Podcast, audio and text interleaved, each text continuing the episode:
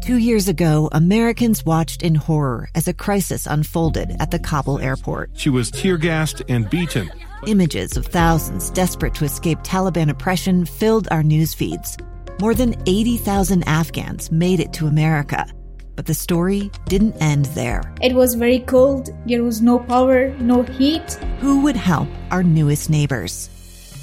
I'm Andrea Smardon. In Stranger Becomes Neighbor, you'll hear the stories of some remarkable refugees who left their homes and their dreams behind only to start over from zero. Their only possession was three blankets. And you'll meet Americans who stepped up to help them. You want me to come when you deliver your baby.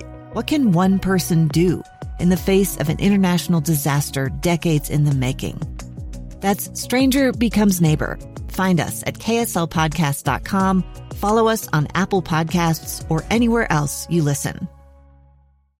Welcome back to the program. I'm Lee Lonsberry. This is Live Mike. That last conversation was a real treat for me. I am a big fan of the Olympics. Every other year, either it be summer or winter, I spend a good chunk of the season glued to the TV. I try to find ways to stream uh, different events to my phone and iPad. I get all the screens possible up in front of me. I like competition. I like athleticism and I like what could be coming back here to Utah under the direction of Fraser Bullock. So it was a great treat to chat with him and we're going to stay in touch with him as he has conversations with the USOC over the weekend and they move closer to a decision between pursuing the 2030 games or the 2034 winter games here in Utah. Uh, I'm so excited at the idea of being able to be here in Utah for another Olympic games. Very cool. Anyway, last night, did you watch TV?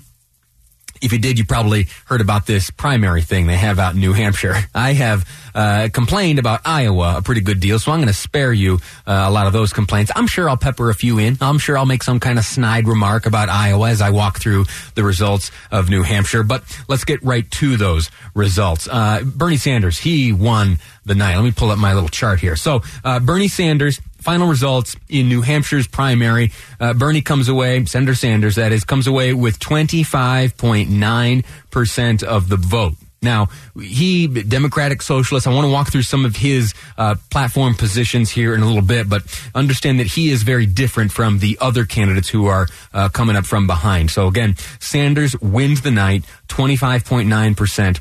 Uh, Buttigieg, uh, Mayor Pete, he got 24.4% down uh, just a few percentage points. And then uh, I yesterday characterized it uh, in a way that uh, is familiar to those who watch Formula One racing. That's the best of the rest attitude. There are some front runners, and then there's a pack of folks who are competing with one another to maybe become uh, the front runners, the best of the rest. Well, Senator Amy Klobuchar yesterday proved herself to be uh, the best of the rest. I shared polling data with you yesterday, and I have the results here right in front of me, side by side with the polls. And in terms of Sanders and Buttigieg, the polling and the final results are pretty close. Uh, differences of only uh, two or three percentage points.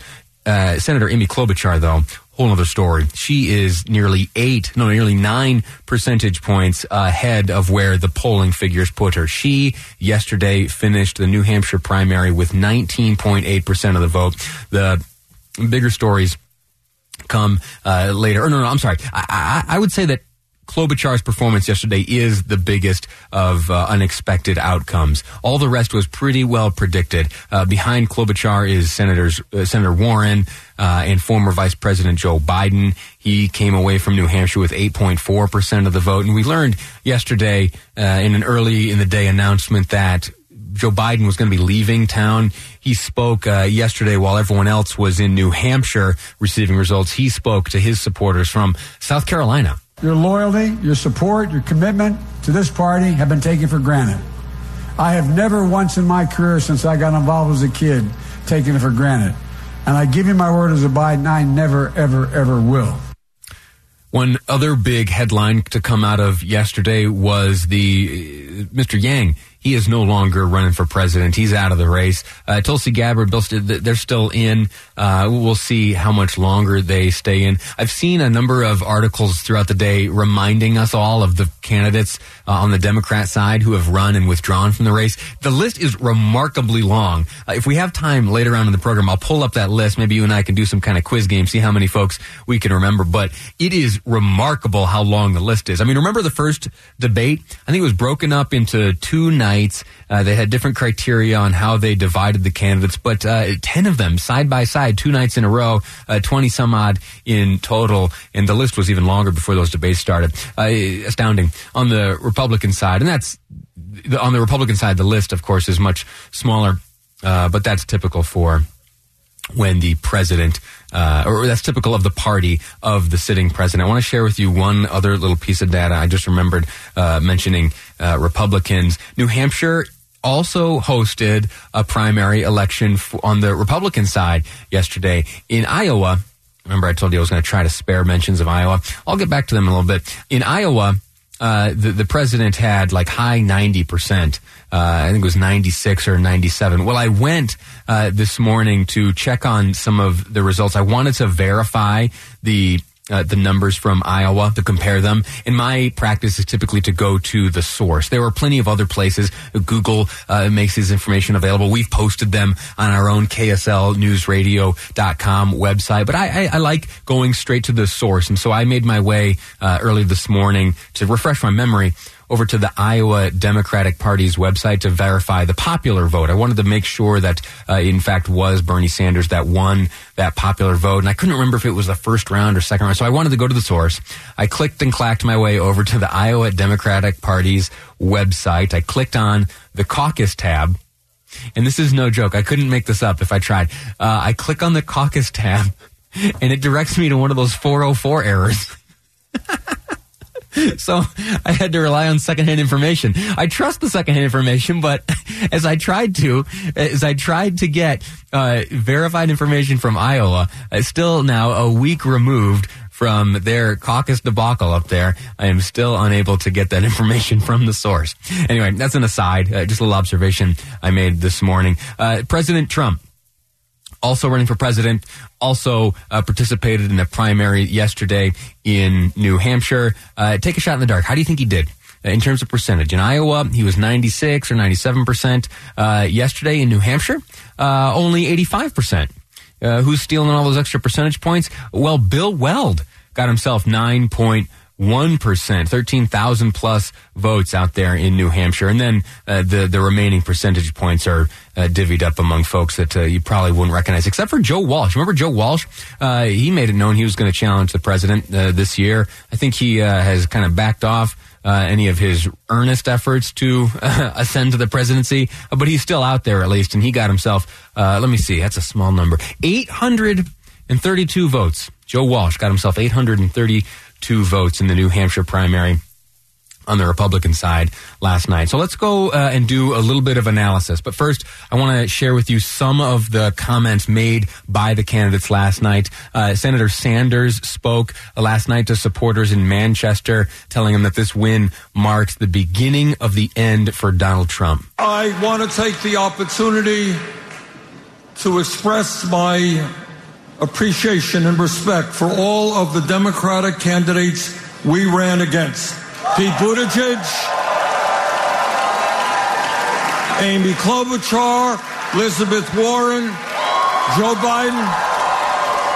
After that, Senator Sanders let his folks know what comes next. We're going to Nevada. We're going to South Carolina. We're going to win those states as well. Uh, Amy Klobuchar in Concord, New Hampshire. Uh, she probably pulled the biggest stunner of the night. Remember those uh, polling results compared to the outcome of the primary. I'll remind you now, it's uh, Klobuchar was expected, at least in the polling data, uh, to win 11.7% of support. She, after all was said and done last night, came away with almost 20%, almost doubling expectations. Donald Trump's worst nightmare is that the people in the middle. The people who have had enough of the name calling and the mudslinging yeah. have someone to vote for in November. Senator Warren, who dramatically underperformed, expected to get uh, uh, 11 uh, and was a few percentage points shy of that. Uh, she from Manchester had this to say last night. If we're going to beat Donald Trump in November, we are going to need huge turnout within our party. And to get that turnout, we will need a nominee that the broadest coalition of our party feels like they can get behind. That question could not be more on point hear me out. We have Senator Sanders who is leading all of this. He represents a very specific sector of the Democrats casting their vote in New Hampshire and elsewhere. Now, the rest of them, uh, more moderate folks, uh, Mayor Pete, uh, Amy Klobuchar, Elizabeth Warren herself, they are more moderate, at least in by comparison to Senator Sanders. And so there are other considerations. You may be uh, an issue type voting Democrat, and there is something uh, unique about each one of these remaining candidates. But for the very most part, they they represent a healthy percentage of overlapping constituencies. And so once these candidates start to fall away, uh, Yang, maybe Biden falls out, who knows, uh, Senator Warren, uh, Klobuchar, Buttigieg, as they start fighting uh, for votes and as they drop out and more votes, more moderate Democrat votes become available, they will become all the more powerful. I cannot imagine that uh, Senator Sanders remains uh, in the powerful position he occupies now as more of these moderate folks start to fall out. Anyway, uh, that's it for this segment. There are some comments made by Trump last night that are pretty funny. If we have time later in the program, I'll share them with you. Up next, though, we're going to try to, uh, if we can connect with Senator Mike Lee, we're going to talk about uh, a document that he sent off to the Supreme Court in support of what he calls religious liberty in schools. I do know that he's in and out of some meetings right now. We may have to shuffle some things, uh, but that's all coming up here on this episode of Live Mike. I'm Lee Lonsberry, and this is KSL News Radio. Two friends taking pictures of the rising full moon on a summer night. Two teenage kids doing what teenage kids do. When a stranger with a gun and a death wish changed everything. It was violent, it was senseless, and I will never understand it. I will never accept it. I'm Amy Donaldson, and unfortunately, we're all too familiar with stories about how violence shatters lives. But what we rarely see is how they are rebuilt. In a new podcast, The Letter, we relive tragedy, but only so we can hear the rest of the story the struggle to reclaim lives, the realities of grief, and the possibilities of forgiveness. I believe in miracles. Sometimes I thought there are no miracles. Yeah, there are, and this is a big one. Follow the letter at theletterpodcast.com or wherever you get your podcasts.